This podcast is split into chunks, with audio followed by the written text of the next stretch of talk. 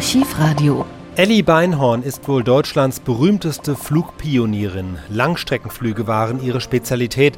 1931 flog sie nach Afrika und über den Himalaya und auch die Pannen und Notlandungen auf diesen Strecken hielten sie nicht davon ab, ein Jahr später, 1932, im Alter von 25 Jahren im Alleinflug die Erde zu umrunden.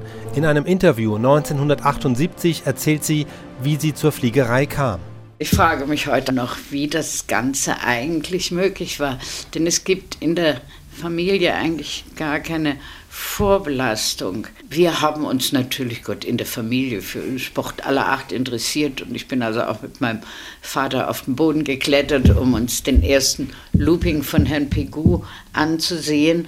Und äh, je mehr ich Abstand zu diesen Dingen kriege, desto mehr ist mir klar geworden, dass äh, die Dinge, zum Beispiel, dass ich in einer Großstadt, in Hannover, in der Nordmannstraße, die es heute nicht mehr gibt, aufgewachsen bin, zwischen Häusern mit immer sehr hübschen Ferien im Riesengebirge, in Norderney, an der Nordsee, im Harz und so weiter. Und dass ich keine Geschwister hatte. Eine entscheidende Rolle dabei gespielt haben bei meiner Entwicklung. War das bei Ihnen so ein bisschen dieser Freiheitsdrang, ja. Frau Beinhorn? Ja, ja. Ich sage immer wieder bei jeder Gelegenheit, wenn wir einen Spaziergang machen und ich sehe äh, also viel mehr als die anderen, die dabei sind oder ich gehe irgendwelche Nebenwege. Ich bin eigentlich der geborene Expeditionstyp. Ich muss einfach unbegangene Wege gehen, auch wenn jemand ganz in der Nähe ist. Aber irgendwie äh, ist das für mich das Entscheidende. Also das, was ich an schnellen Sachen gemacht habe in der Fliegerei, war irgendwie ganz am Rande. In Wirklichkeit ging es mir um das Erleben von Dingen auf nicht ausgetretenen Pfaden. Ihre Eltern, Kaufleute in Hannover, ja. waren bestimmt nicht sehr begeistert, als sie gehört haben, dass ihre Tochter ausgerechnet das Fliegen lernen will. Nein, äh, besonders natürlich meine Mutter. Mein Vater war böse über seine leicht verrückte Tochter und meine Mutter war äh, ängstlich und traurig.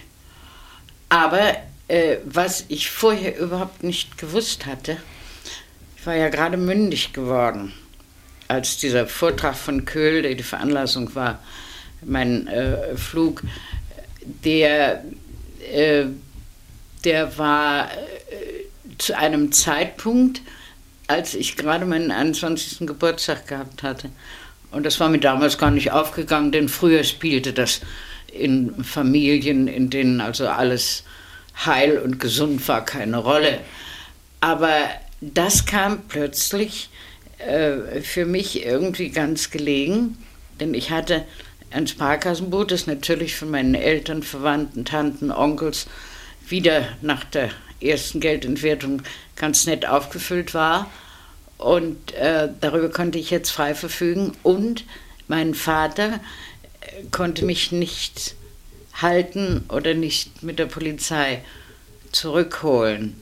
Zeitweise hat er ja sogar mit dem Gedanken gespielt, Frau Beinhorn einen Arzt aufzusuchen das war, für Sie. Das war, äh, bevor ich weggegangen bin. Da hat er also äh, zu, zu meiner Mutter gesagt, also die ist total übergeschnappt und, und das ist ja nicht mehr normal und, und was sollen wir denn mit dem Kind anfangen? Das kann man doch nicht zulassen. Und dann hat er gesagt, also ich würde sagen, du gehst mal mit ihr zu Herrn Dr. Jung. Das war also unser Hausarzt, denn früher also Psychiater und so Sachen, das kannte man ja alles gar nicht.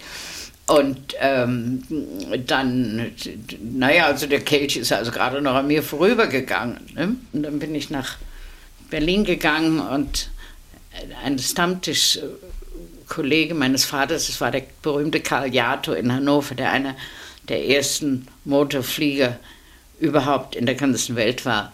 Und an den hat sich mein Vater dann in seiner Angst gewandt und äh, der hat gesagt, ach, Herr Beinhorn, das lassen Sie mal, die ist Weihnachten wieder hier und dann können Sie sie um den Finger wickeln. Wenn die jetzt im November hier auf dem nassen, kalten Flugplatz rumsteht und die Flugzeuge sind immer kaputt, dann äh, hat die nach kurzer Zeit die Nase voll.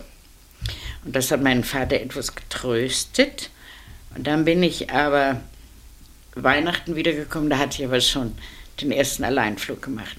Und dann ist mein Vater nach Berlin gekommen, hat sich das Ganze angesehen und war also auf das höchste überrascht, denn er hat sich also unter Fliegern sowas wie, wie Artisten oder, oder Halbnarren oder so vorgestellt. Und dann ist er mit mir zum Flugplatz. Ich hatte ein sehr bescheidenes Zimmer in Spandau. Und dann ist er mit mir zum Flugplatz und hat also gesehen, dass seine bis dahin also etwas, etwas unruhige Tochter, ich wusste nicht ganz, was ich äh, mit mir anfangen sollte. Mein Vater hatte also immer gehofft, ich würde irgendwie dieses äh, damals zu guten Zeiten recht gut gehende Hut- und Pelzgeschäft übernehmen. Und äh, ich habe überhaupt gar keine kaufmännische Ader. Ich kann nichts verkaufen, mein Vater auch nicht. Meine Mutter hat sowieso gar nichts gelernt in diesem Zusammenhang. Also das Ganze war durch irgendwie einen Zufall gekommen, dass äh, wir da hineinrutschten. Und ich war also höchst unzufrieden mit diesem Gedanken einer irgendwie gesettelten äh, Existenz und wusste nicht so, so richtig, was also kommen sollte, bis also dieser Vortrag von Köhl kam. Es war der berühmte Ozeanflieger Köhl. Der berühmte Ozeanflieger, dessen äh, 50-jährigen äh, äh, Tag, also Jubiläumstag seines Fluges über den Ozean, als erster von Ost nach West für kürzlich in ihrer näheren Heimat gefeiert haben. Und äh, naja, und so war mein Vater also eigentlich sehr angenehm überrascht, weil er natürlich äh, es war ja früher alles irgendwie sehr viel gediegener und solider. Nicht wahr? Wir sind eine uralte hannoversche Familie und es gibt also heute noch den Flecken Beinhorn in der Nähe, wo jetzt der Ministerpräsident Albrecht gebaut hat, der mich neulich sogar in seinem Haus in Beinhorn empfangen hat.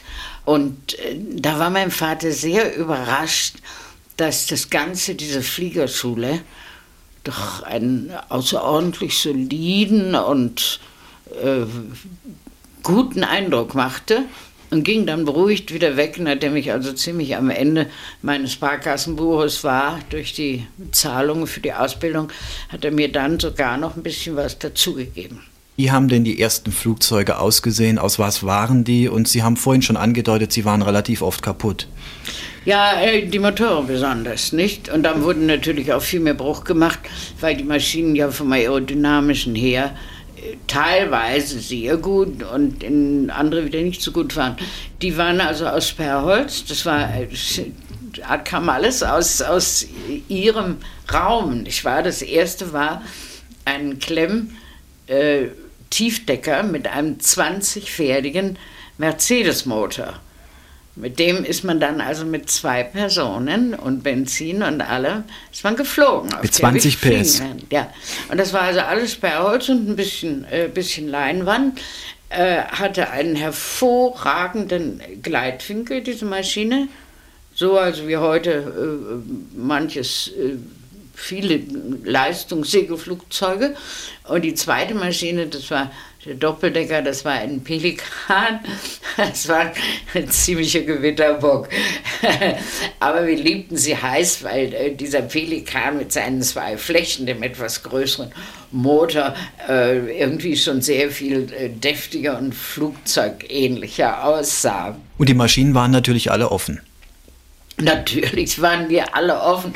Und ich muss sagen, da ist bei mir etwas zurückgeblieben äh, für den Kunstflug. So sehe ich also die geschlossenen Maschinen schon bald schätzen gelernt habe, nachdem sie aufkamen.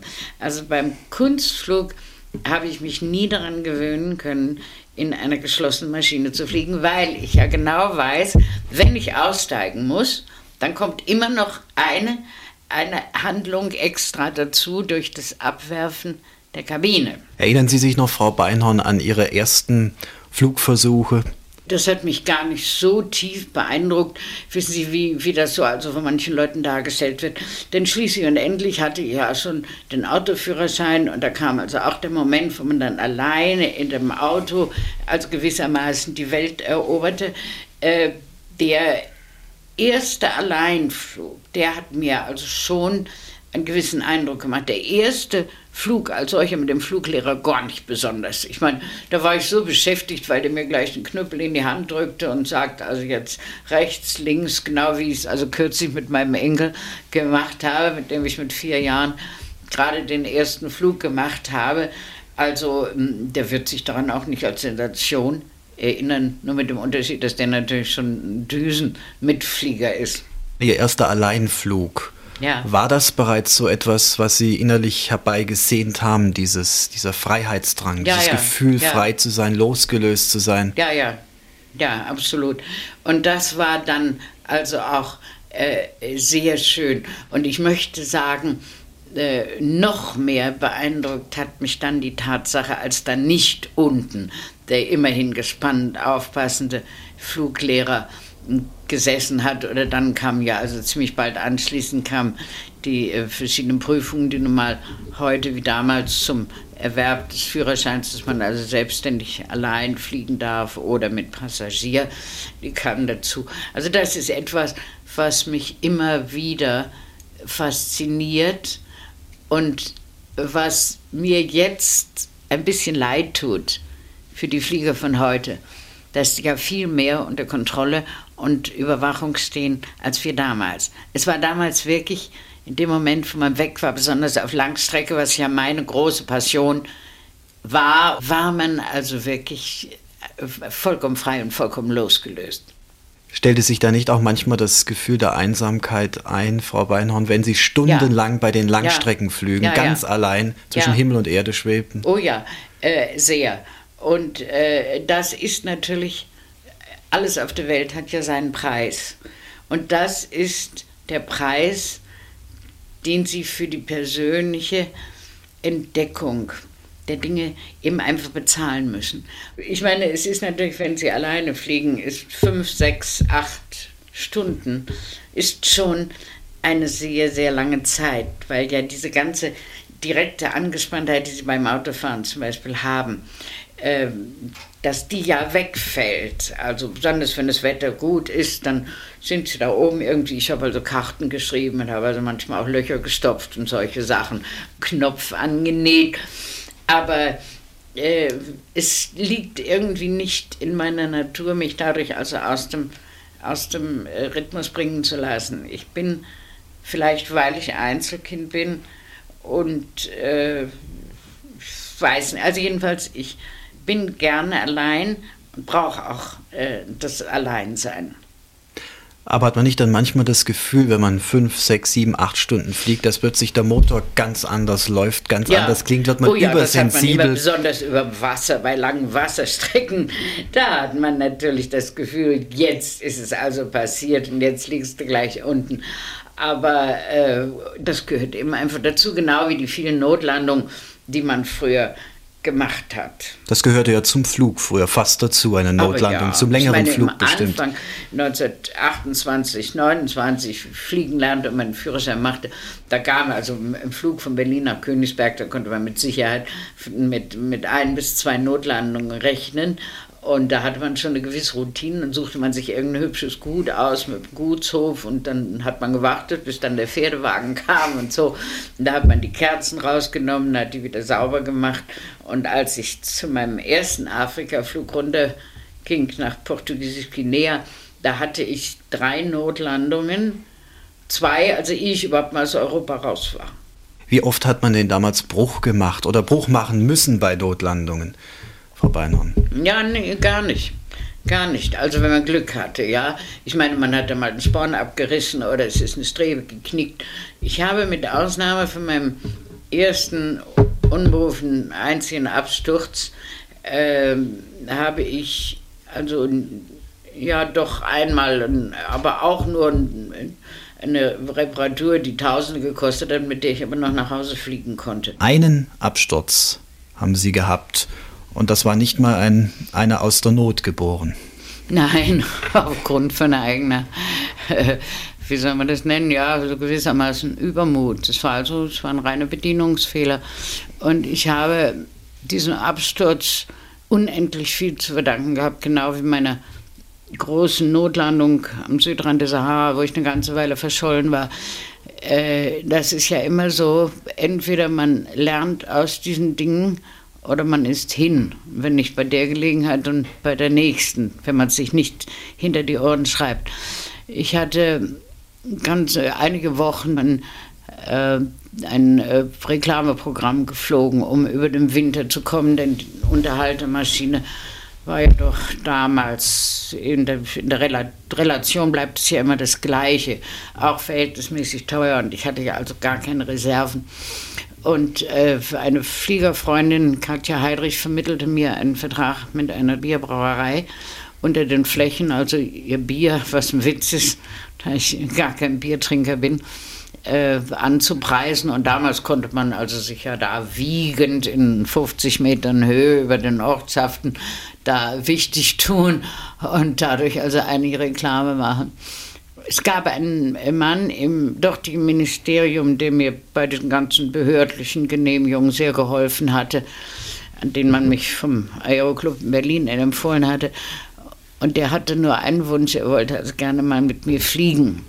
Und das kam dann also an einem Samstagnachmittag auch, dass die ganzen Saarbrücker auf dem Flughafen saßen, Kaffee tranken. Und wir sind also dann geflogen und er fand das also großartig und winkte also immer aus großen Höhen, wo ihn kein Mensch sehen konnte, natürlich erkennen konnte. Und äh, war riesengroß, 1,90, guckte, wer weiß wie hoch raus aus dieser kleinen offenen zweisitzigen Messerschmidt, kleine Kunstflugmaschine mit sehr schmalen Flächen. Und äh, als wir dann landeten, da wollte ich also so richtig noch zeigen auf dem Flugplatz, was ich für eine tolle Fliegerin war. Hatte ja inzwischen auch schon einen Kunstflugschein und sauste also mit Rückenwind über diese Café. Äh, Gäste hin und zog dann also ganz schneidig hoch und wollte zur Landung ansetzen. Da passierte das, was mein Fluglehrer uns immer gepredigt hatte. Er hat also gesagt, das Abreißen der Strömung. Aber das ist ein sehr theoretischer Begriff. Überziehen der Maschine. Überziehen der Maschine. Ja. Äh, wenn man also kein Techniker ist noch dazu als ein junges Mädchen, das einen Kunstflugschein summa cum laude gemacht hatte. Also das äh, machte mir überhaupt gar keinen ein. Das war irgendwie ein theoretischer Begriff. Und auf einmal wurde dieser Begriff, also dunkle Praxis. Und ich merkte, also das ging ja alles blitzschnell, viel schneller, als ich es hier erzählen kann. Ich merkte also plötzlich hatte ich überhaupt keinen Druck mehr auf dem, auf dem Knüppel und, und äh, wir rutschten ab über die Fläche und ich konnte meinem Passagier nur noch sagen, also Brille weg und äh, dann lagen wir also auch schon unten, splitterte also fürchterlich und die Fläche war also ganz hin und und wir waren also beide, er hatte sich ein Stückchen von der Zunge abgebissen. Und ich äh, hatte also einen furchtbaren Schrecken gekriegt, weil ich äh, unterbewusst natürlich sofort wusste, das ist mein Fehler. Und dann kamen also die Sanitäter angelaufen mit Baren und Moment hat es also gekogelt und dann äh, lag der Mutter, aber Gott sei Dank mitsamt dem ganzen vorderen Sitz, den mein Passagier saß, lag also so weit weg, dass es also nichts zum Brennen gab. Und ähm, naja, so war das. Und die Maschine war nicht versichert. Und äh, in der Nacht darauf alle haben, ich habe dann gesagt, ja, also da war so ein verdammte Bö über der Saar. Dieser alte Flugplatz von Enzheim, der lag also von St. Arnois, der lag also auch wirklich in einem Kessel drin und war also nicht gerade, wenn eine Maschine, äh, sagen wir mal gewissermaßen an die äh, Grenze belastet war mit Benzin, einem überdurchschnittlich großen Passagier, der noch dazu also für Verwirbelung sorgte und dann kam also über diesem kleinen Hügel kam diese, diese Abwind über der Saar. Aber trotzdem, ich meine, das muss man ja wissen. Das sind ja alles Dinge, die muss man ja vorher berücksichtigen, besonders wenn man jemanden dabei hat. Und das habe ich also, die haben also alle prompt, ich war damals verhältnismäßig jung und glaube ich ein ganz nettes Mädchen und so. Und da haben die alle also gesagt, ja, natürlich und die Bö und das ist hier immer und da sind also schon manche runtergefallen. Und wie ich dann also nachts nicht einschlafen konnte, da war mir also vollkommen als äh, glasklar, dass das also ein reiner Bedienungsfehler war.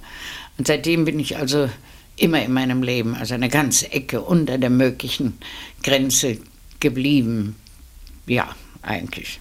So war das. War das Ihr erstes eigenes Flugzeug schon, Frau Beinhorn, ja, damals? Ja, ja. Da hatten damals, äh, hatte die Industrie natürlich sehr weitgehend äh, mitgeholfen. Und ähm, also da konnte ich dann abstottern mit Flugtagen, die damals sehr gut bezahlt wurden. Ich hatte ja schon einen ganzen Sommer als äh, Kunstfliegerin hinter mir. Ich bekam damals äh, 2000 Mark für so ein Kunstflugprogramm in zwei Abteilungen.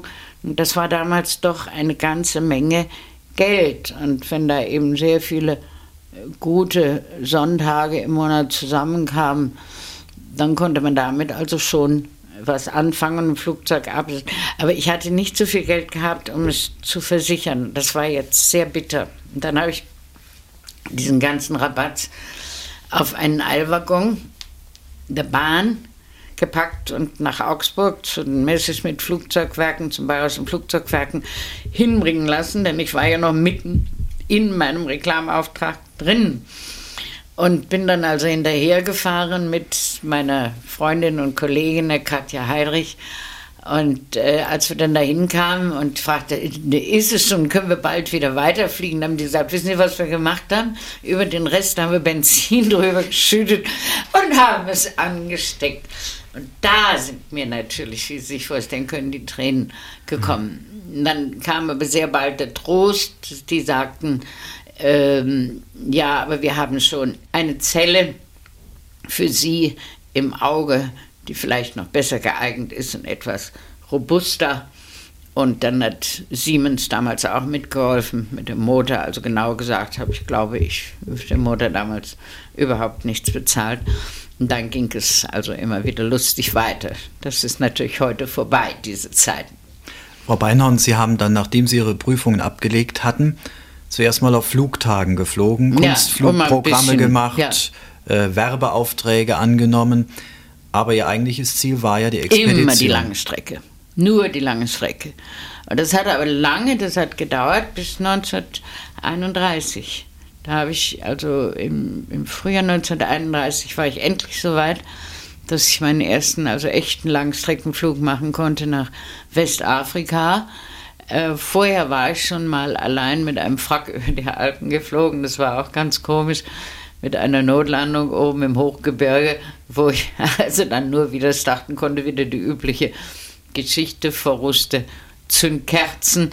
Und als ich die sauber gemacht hatte, da gab es also nichts anderes, als über einen Felsen mit einem Abfall von ein paar hundert Meter rauszurollen, sich ins Tal fallen zu lassen. Und da hat sich dann die Maschine wieder gefangen. Wieso mussten Sie da mit einem Frack fliegen? Äh, ja, da saß ein, äh, der Direktor eines meiner Mitflugschüler.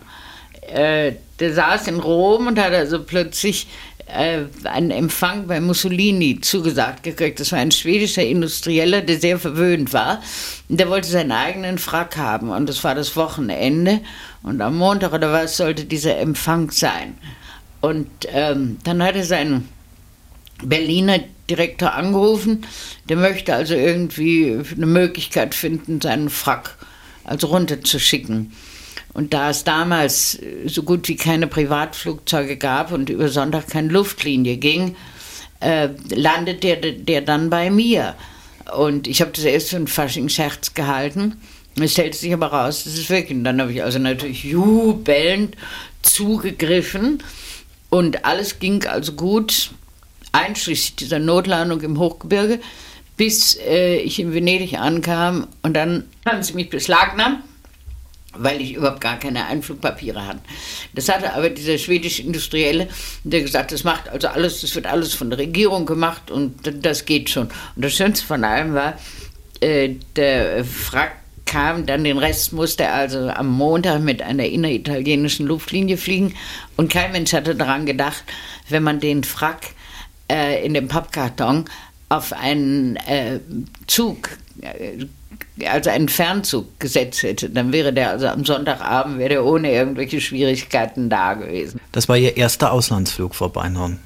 Äh, mein erster größerer, also sagen wir mal über die Alpen, nicht? Denn es war ja damals schon so ein bisschen was mit den kleinen Maschinen über die Alpen zu fliegen. Das waren aber natürlich nicht die höchsten Gebirge, die Sie überflogen oh nein. haben. Nein, nein, nein, es war dann alles drin später bis zum. Ich bin schon im Jahr 1932, ich glaube sogar 31 war es im Dezember, ich glaube es war vor Neujahr, bin ich bis auf 20 Kilometer ungefähr an den Mount Everest herangekommen. Der lag also vor mir Aber das war natürlich mit der Gipfelhöhe dieses Flugzeugs, das war wieder eine Klemm mit einem inzwischen 80 pferdigen Argus-Motor bei meinem Flug um alle die anderen Erdteile außer Afrika, dem ich dahin geflogen bin. Hatte diese Maschine überhaupt die Flughöhe oder wie hoch war nein, denn die Flughöhe? Nein, um Gottes Willen, die Gipfelhöhe, die lag bei ungefähr 4500 Metern. Ne? Da können Sie sich vorstellen, dass das Ganze natürlich über die Vorgebirge dieser großen Himalaya-Kette, das war ein, schon eine sehr gefährliche Angelegenheit. Und haben Sie da wie beim Segelflugzeug die Aufwinde dann mit ja, ausgenutzt ja, in diesen Vorgebirgen? Äh, genau wie später dann auch auf diesem Flug über den Anden, um über den Pass zu kommen, äh, war es einfach nicht möglich, als dass man also ein bisschen irgendwie versucht hat, sich die Aufwindhänge äh, rauszusuchen. Das war also schon, ich meine, das war also so die absolute Grenze der Möglichkeiten. Angst, welches Angstgefühl hatte man da oder gab es überhaupt keine Zeit für Angst bei sowas, bei solchen Unternehmungen wie Mount Everest oder den Flug über die Anden? Ja, das ist also das ist eine ganz eigenartige Sache mit der Angst. Ähm, natürlich hat man irgendwie Angst. Auf der anderen Seite ist man so angespannt. Ich habe viele Situationen erlebt in meinem Leben, wo es wirklich also auf Spitz und Knopf gestanden hat, dass es also einen reellen Absturz äh, gegeben hätte. Oder auch was jetzt hier Zusammenstoß mit dem Düsenjäger. Ich bin ein paar Mal, also in, äh, nicht in die direkte Schleppe, aber in Verwirbelungen reingekommen mit, äh, mit Düsenpiloten, die also aus der Wolke rauskamen und, also das mal einwandfrei zu sagen, auch an Plätzen, wo sie gar nicht hingehörten, dass es gar nicht meine Schuld war. Und das ist natürlich auch, das liest man ja immer wieder, dass solche Sachen sehr schlecht ausgehen können. Aber in dem Moment, Sie kennen es doch vom Autofahren. Also ich meine, beim Autofahren tritt diese Situation der akuten Gefahr, die tritt ja doch heute sehr häufig mhm. auf, wenn man viel auf der Landstraße liegt und viel bei jedem Wetter Autobahnen fährt. Nicht? Ich meine, da weiß man genau, jetzt also bist du also so haarscharf dran gewesen. Das, äh, wissen Sie, es liegt mir nicht ähm, man könnte solche Sachen also wahrscheinlich sehr, sehr hübsch literarisch ausgestalten und, und so und auch rednerisch, sprecherisch. Aber es liegt mir nicht, denn äh, jeder Mensch macht ja irgendwie die Dinge, die ihm liegen. Wenn jemand gezwungen werden würde, der die Fliegerei hasst, ja, der würde natürlich ewig unter dieser Angst leiden. Aber jemand, der sagt, ich erlebe dadurch also Dinge einer solchen wenigstens vorübergehend absoluten Freiheit, Schönheit, Großartigkeit, der nimmt diese Dinge in Kauf. Gab es Situationen, Frau Beinhorn, wo nur noch der Glaube geholfen hat und nicht mehr das technische Wissen, das Know-how? Aber ja, aber ja, natürlich. Selbstverständlich. Das ist ja doch, ich weiß nicht nun, äh, ich weiß nicht, wie Sie den Glauben verstanden haben wollen. Das Vertrauen zu dem Schicksal, der religiöse Glaube, das sind auch Dinge, also äh, über die ich, äh, sagen wir mal, also nicht so irgendwie mit banalen Worten sprechen kann. Jeder Mensch hat ja irgendeine Beziehung zur Unendlichkeit, zum All also jeder Mensch, der, der nachdenkt oder der die Welt so erlebt wie ich, ja. Und das ist dann äh, eine, eine Sache der Anlage, wie man das behandelt. Ob man versucht, andere Menschen nun in seine Erfahrung oder seine Ideologie hineinzuziehen oder ob man das Entscheidende mit sich selber ausmacht. Also ich gehöre zu den Menschen, die äh, ganz abgesehen davon, dass ich schon daran glaube, dass jedem Menschen im Rahmen seiner eigenen Möglichkeiten irgendwie die Dinge bestimmt sind. Er wird sich immer wehren, er wird, er wird versuchen, seine Kenntnisse auf dem einen oder anderen Gebiet zu verbessern, sei es in diesem Fall der Fliegerei. Äh, aber äh, ich habe so viele Fälle in meinem Leben erlebt, wo also Menschen wirklich alles getan haben, um dies oder das zu verhindern und sind dann also auf die, die blödsinnigste Weise irgendwie ums Leben gekommen. Äh, ich, da muss man sich schon ein bisschen auf seinen Stern, sein Schicksal oder wie immer Sie es nennen wollen, verlassen. Aber ich glaube schon, dass jeder in äh, Situationen, der, der, der, irgendwie der Hilflosigkeit, die ich ja viel, die ich nie in der Fliegerei so auch nur annähernd so erlebt habe wie in der Zeit in Berlin während äh, des Krieges, wie ich mit meinen Kindern wie die Ratte im Loch im Luftschutzkeller saß und um mich rum fielen also die Bomben. Das war also, das waren die Zeiten meiner, meiner größten Hilflosigkeit. Denn hier habe ich also doch immer noch irgendwelche Handlungsmöglichkeiten. Und im Übrigen muss also der Himmel, das Schicksal, wie Sie es nennen wollen, muss also jetzt helfen, dass man also wieder heil dahin kommt, wo man hin möchte. Schutzengel muss man natürlich haben. Ja, Dutzende. Ja, die habe ich unberufen. Die habe ich also immer äh, mit, ja, ich habe sie letzten Endes eigentlich doch immer gehabt, ja, obwohl ich mich also immer bemüht habe, irgendwie also weiter zu lernen und, und äh, genau wie ich mit jedem neuen Auto, ja, fahre ich also erstmal am steilen Berg an und äh, gucke mir das an, wie der sich verhält. Und genauso mache ich es mit jedem Flugzeug, denn ich habe also seit längerer Zeit kein eigenes Flugzeug mehr, weil das gar nicht mehr lohnt. Ich habe einfach nicht die Zeit, so viel zu fliegen, wie ich sie früher hatte, als ich unabhängig war, ohne äh, weitere äh, Familie und Verpflichtungen und so. Also das schachtere ich und da ist es natürlich auch immer wieder, es sind immer wieder neue Maschinen, die ich in die Hand kriege. Ne? Zu Ihren Langstreckenflügen vor Beinhorn Westafrika war der erste große Langstreckenflug, den Sie gemacht haben. Da ging es um eine Expedition. Ja, ich wollte nämlich gerne irgendwie meine Fliegerei mit irgendeinem Sinn verbinden. Und so war ich also sehr froh, als ich dann ähm, auf einigen Umwegen äh, hörte über einen äh, Professor Bernhard Zick, damals war er noch kein Professor, damals war er noch der Herr Bernhard Zick, aber er war schon ein sehr bekannter österreichischer Forscher, der viele Expeditionen in wirklich damals völlig unbekannte Gebiete gemacht hat. Und er wollte gerne einen Sportflieger mitnehmen. Und um eine lange Geschichte kurz zu machen, ich habe mich dann mit ihm in Verbindung gesetzt, ohne ihm zu gestehen, dass ich ein Mädchen war. Und er hat also auch prompt zurückgeschrieben, sehr geehrter Herr Beinhorn, wir müssen uns darüber unterhalten und ich bin schon interessiert. Und ähm, das war dann wieder solch ein Risiko wie alles in meiner ersten Fliegerei. Der Bernhard Zick hatte gerade die Mittel für seine eigene Expedition und konnte mir also in gar keiner Weise, wie ich gehofft hatte, mit irgendwelchen Zuwendungen unter die Arme greifen und sagt, das müssen Sie selbst machen mit Illustrierten und so.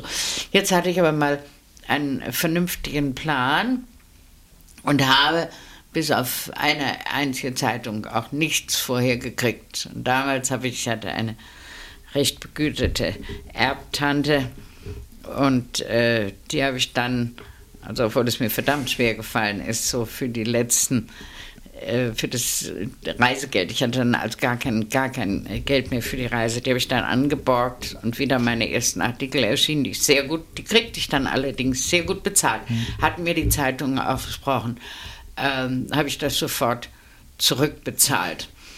Und äh, dann äh, ging es also los. Ich bin dann allein runtergeflogen. Bernhard Zick war vorher mit seiner Frau, die also eine sehr ernstzunehmende, heute noch äh, tätige Expeditionsteilnehmerin war, und dem Professor Struck vom Völkerkundemuseum in Dresden. Die war mit dem Schiff vorgefahren. Und dann haben wir uns da unten getroffen. Und dann haben wir wirklich äh, recht interessant miteinander arbeiten können. Es war schon, äh, schon also äh, damals toll mit einem 40 PS Motor, wieder mit einer offenen Klemm, 40 PS Salmson und dem äh, Bernhard Zick und seinen schweren Kameras äh, aus einem erstmal in einen Platz, ich allein, wo noch nie jemand gelandet war, und damit Bernhard Zick raus aus und diese ganzen Flüge machen und immer das als Standquartier benutzen. Es war also äh, fliegerisch schon also unendlich schwer dagegen war also jedes Kunstflugprogramm ein absoluter Spaß. Aber das ist gut hingekommen, bis ich dann wieder allein auf den Rückweg ging, auf den Rückflug.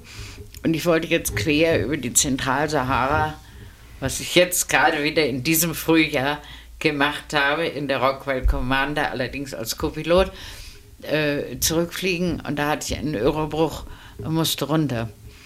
Und das war natürlich damals vor beinahe 50 Jahren ein bisschen was anderes als heute. Ich musste runter in einem Gebiet, das völlig damals als unbekanntes Gelände auf der Karte verzeichnet war. Und hatte also auch wieder, um einen Roman kurz zu machen, wieder das große Glück, zufällig schwarze Nomaden zu finden, die noch nie einen weißen Menschen gesehen hatten, wie sich später herausstellte, denen ein großer Teil die Lepra hatte, den Aussatz. Und da war ich dann erstmal verschwunden. Das hört sich so, so, so einfach an. Ich war so eine knappe Woche, aber das war schon, das war schon eine ganz böse Zeit. Vor allen Dingen, äh, da ich schon vermutete, dass diese großen Wunden, die diese äh, Leute dieses Stammes äh, hatten in diesem Nomadenlager, dass das der Aussatz sei, was sich später auch herausstellte, dass es sich so verhielt. Das war also sehr, sehr bitter, muss ich sagen. Da habe ich also auch mal ein bisschen furchtbar geweint. Und naja, und dann habe ich mir gedacht, damit kommst du auch nicht weiter. Und habe dann also alles Mögliche, Strümpfe gewaschen, alle so alberne Dinge getan, nur um mich zu beschäftigen, wie ja immer, wenn man Kummer und schwere Sorgen hat also körperliche Betätigung immer das Beste ist. Ich, meine, ich habe heute noch die Methode, wenn ich mal einen grauen Tag habe, dann sage ich mir, naja, also, und gehe mal in Gottes Namen an den Schrank ran und räume ihn auf. Es fällt mir nicht leicht, aber es hilft eigentlich immer. Haben Sie diese Nomaden überhaupt verstanden? Wie haben Sie sich Nein, verständlich gemacht? Überhaupt nicht. Nein, natürlich nicht. Aber das lernt man sehr rasch mit. Äh, mit Händen und Bewegungen ungefähr auszudrücken, was man will. Also ich meine, es fängt man damit an, dass sie Hunger haben oder Durst und so. Das war natürlich nicht sehr erfreulich, denn ich hatte nur eine große Thermosflasche mit Wasser und die war bei diesem, diesem Aufprall, äh, da ich in dem letzten Dornbusch mit meinem Motor stand, Motor war ja schon lange kaputt und ich segelte wieder mal, äh, hängen blieb, machte dann 180 Grad kehrt, Umriss und fiel dann die letzten Meter runter. Da brach der Sporn. Wir hatten ja damals noch kein Spornrad oder, oder Bugrad, solche Sachen, gab es ja nicht, auch keine Bremsen natürlich. Und äh, da war die Thermosflasche, eine riesen Thermosflasche mit Tee, die war kaputt. Und da musste ich also nach zwei Tagen, dieser wahnsinnigen Hitze war schon, also nach ein paar Stunden war also schon alles geschwollen, die Zunge, weil es ja auch keinen Schatten gab. Und ähm, da musste ich also dieses Sumpfwasser da trinken. Und es war mir absolut klar, dass das sehr gefährlich war. Nicht? Also da gab es wirklich alle möglichen scheußlichen Sachen in diesem Wasser. Und ich habe mir da auch ein bisschen was mitgebracht, aber es war nicht so schlimm. Das habe ich dann bald wieder auskuriert. Und ähm, dann äh, habe ich ihnen die Karte gezeigt. Ich musste natürlich erst lernen, mich auf ihre, also auf ihre Grenzen des. Denkens und Verstehens umzustellen.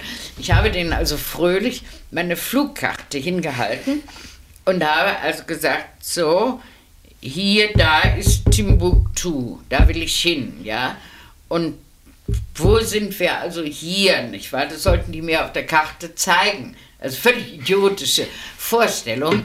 Und dann äh, haben die diese Leute, die Gott sei Dank also freundlich waren und nicht also irgendwie äh, Versuche machten, mich anzugreifen oder so, die haben dann die Karte genommen, haben sie auf den Kopf gestellt, haben sie hinten rumgedreht, da war sie also fein säuberlich aufgeklebt auf, auf so, äh, so dünnem äh, Leinen. Und äh, dann habe ich also gesehen, das natürlich das kam mir dann erst später, ja. Und so hat man also schrittweise gelernt, äh, wie weit ihr Auffassungsvermögen ging. Da war aber ein Junge dabei, wie Sie ja immer in jeder Gemeinschaft finden Sie immer irgendwie einen hervorragend äh, intelligenten Menschen. Das war hier in diesem Fall ein junger Mann.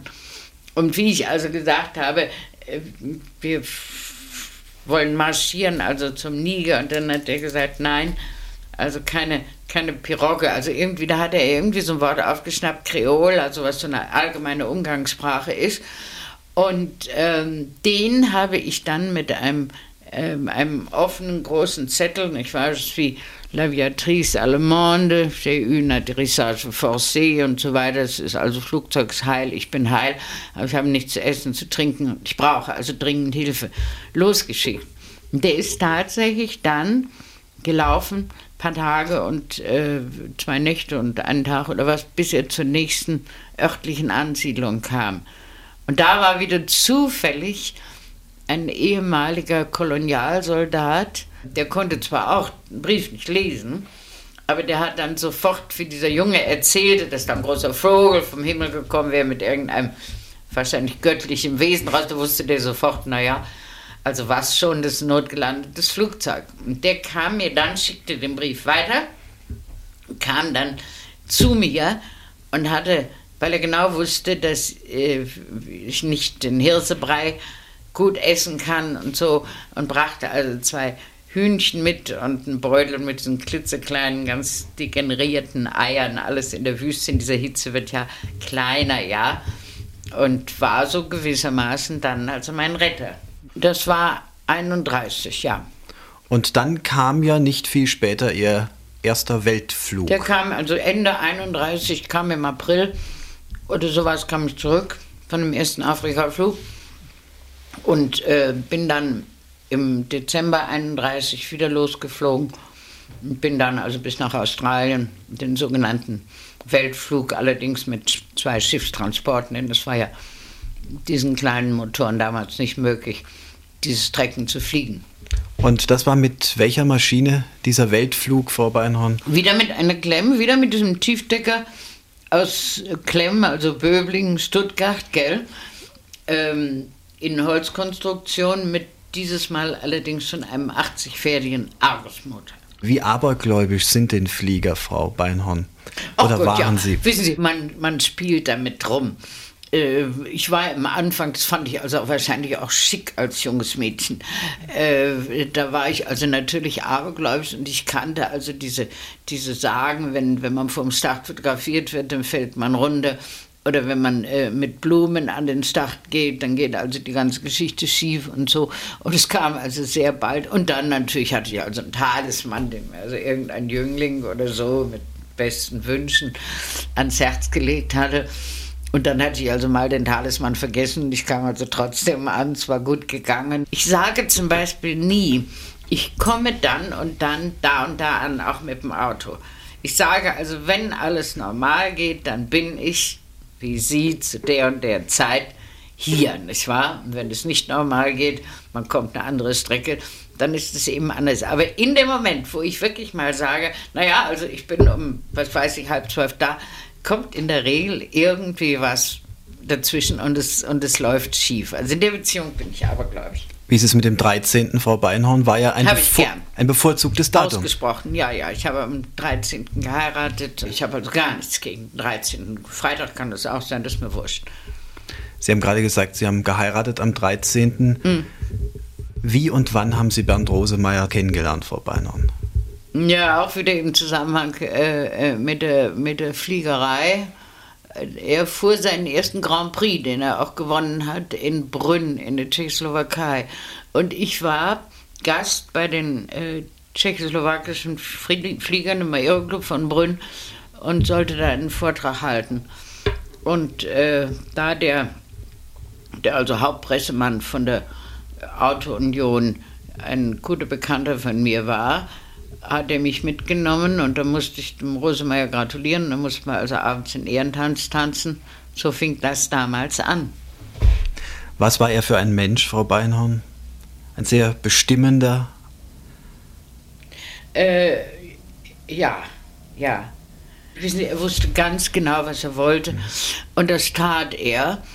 Und äh, hätte aber nie, sagen wir mal, irgendwelche wie soll ich das sagen, irgendwelche Autorität ausgeübt auf Gebieten, äh, in denen er also nicht sicher war.